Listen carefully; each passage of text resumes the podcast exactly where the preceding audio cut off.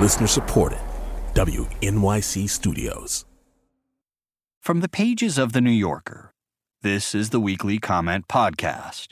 In On the Attack, Margaret Talbot writes about how Christine Blasey Ford's experience was just as bad as Anita Hill's.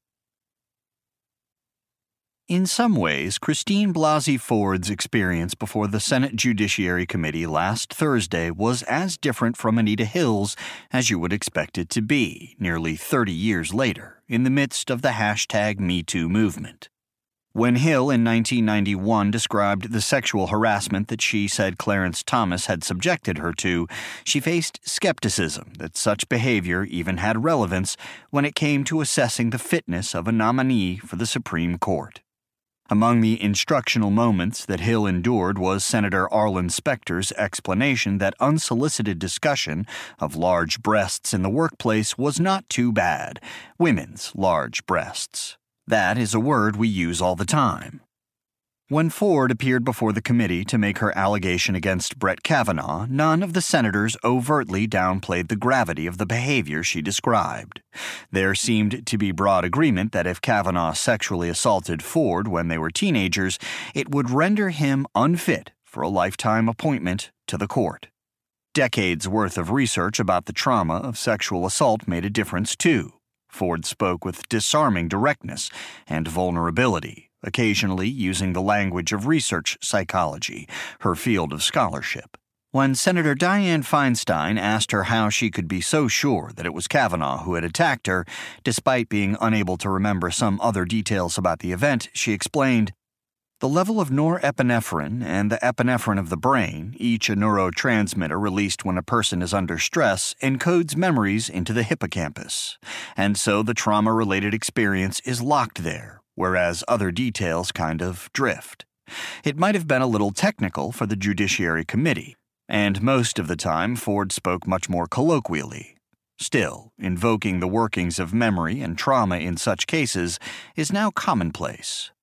When Senator Dick Durbin remarked, A polished liar can create a seamless story, but a trauma survivor cannot be expected to remember every painful detail he was providing a social and psychological context that is far more recognizable to Americans today than it was in the past. Finally, Anita Hill had to face a Senate Judiciary Committee made up entirely of white men, Ford's questioners included four female senators. The Republicans, all men, evidently so doubted their ability to question a woman about an alleged sexual assault without bungling the job that they called in a sex crimes prosecutor from Arizona, Rachel Mitchell, to do it for them. When Kavanaugh testified, the Republican senators let Mitchell ask a few questions, then promptly took over. In 1991, none of the Republican committee members appeared to have any concerns about the gender makeup of their panel. But in certain ways, Ford's experience was just as bad as Hill's, and maybe worse. The hearing unleashed in Brett Kavanaugh a bitter partisan rage, pumped up with conspiracy theory. It would have been strange if he were not rattled, especially if he is innocent. But Kavanaugh seemed to have very little command of his emotions. He described the handling of the allegations against him as a calculated and orchestrated political hit, fueled with apparent pent up anger about President Trump in the 2016 election, and went on about revenge on behalf of the Clintons and millions of dollars in money from outside left wing opposition groups. He said that his family and his name had been totally and permanently destroyed. He wept throughout his long opening statement a performance that likely would have doomed a woman being evaluated for her jurisprudential temperament. When Senator Amy Klobuchar asked Kavanaugh if he had ever had so much to drink that he couldn't remember all or part of what happened, he snapped at her. I don't know, have you? Nearly a dozen people who knew Kavanaugh in college described him to the Times as a heavy drinker, and according to several classmates, his fraternity was well known at the time for being hard partying a relevant consideration if you're investigating whether alcohol could have led to a sexual assault, or made it difficult to remember one. After a break, he apologized to Klobuchar. Clarence Thomas, in his hearing, denounced the Judiciary Committee for carrying out a high tech lynching for uppity blacks who in any way deign to think for themselves. But he did not specifically call out Democrats or invoke a revenge plot by politicians. The kind of vitriol that Kavanaugh displayed should be a red flag for the committee. Elevating him to the Supreme Court after that rant will make it even harder to regard the court as the impartial body it's supposed to be. Kavanaugh's rage was pitched for the ear of the president who nominated him. Loud, belligerent, and predicated on the Trumpian tactic of deny, deny, deny. His sense of injustice was that of an entitled upper middle class striver who, in his telling, busted my butt to get into Yale University and then Yale Law School, the number one law school in the country, while doing service projects, keeping meticulous calendars, playing varsity sports, and being nice to women, with never a whiff of anything untoward, only to be detained at the threshold of the Supreme Court by a woman who remembered something very different about him. On Friday afternoon, as the Judiciary Committee prepared to advance Kavanaugh's nomination to the full Senate, Senator Jeff Flake called for postponing the final decision by a week so that the FBI could conduct an investigation. But even then, the saga will continue. What Ford would call the sequelae of the hearings will truly come into focus only with the midterm elections. The 1992 elections, after Clarence Thomas's confirmation, brought a record number of women into Congress. Even more women are running this year.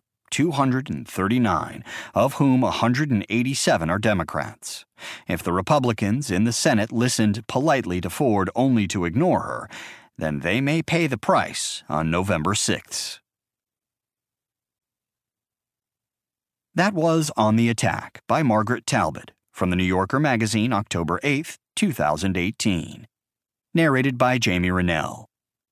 Also in the magazine, Claudia Roth Pierpont on the women of abstract expressionism, Alice Gregory on the last finishing school in Switzerland, Jill Lepore on Ruth Bader Ginsburg, Larissa MacFarquhar on caring for people with dementia, Amanda Petrusich on cat power, Dan Chiasson on Max Ritvo, Emily Nussbaum on You and Forever, Hilton Als on Machine Dazzle, Peter Schjeldahl on Bill Traylor, Anthony Lane on A Star is Born, and The Old Man and the Gun, fiction by John LaRue, and more. Audible.com produces a weekly audio edition of The New Yorker. To subscribe or to download individual issues, we invite you to go to www.audible.com and enter New Yorker in the search box. To subscribe to the Comment Podcast, go to www.newyorker.com or to the New Yorker Room on the iTunes Store.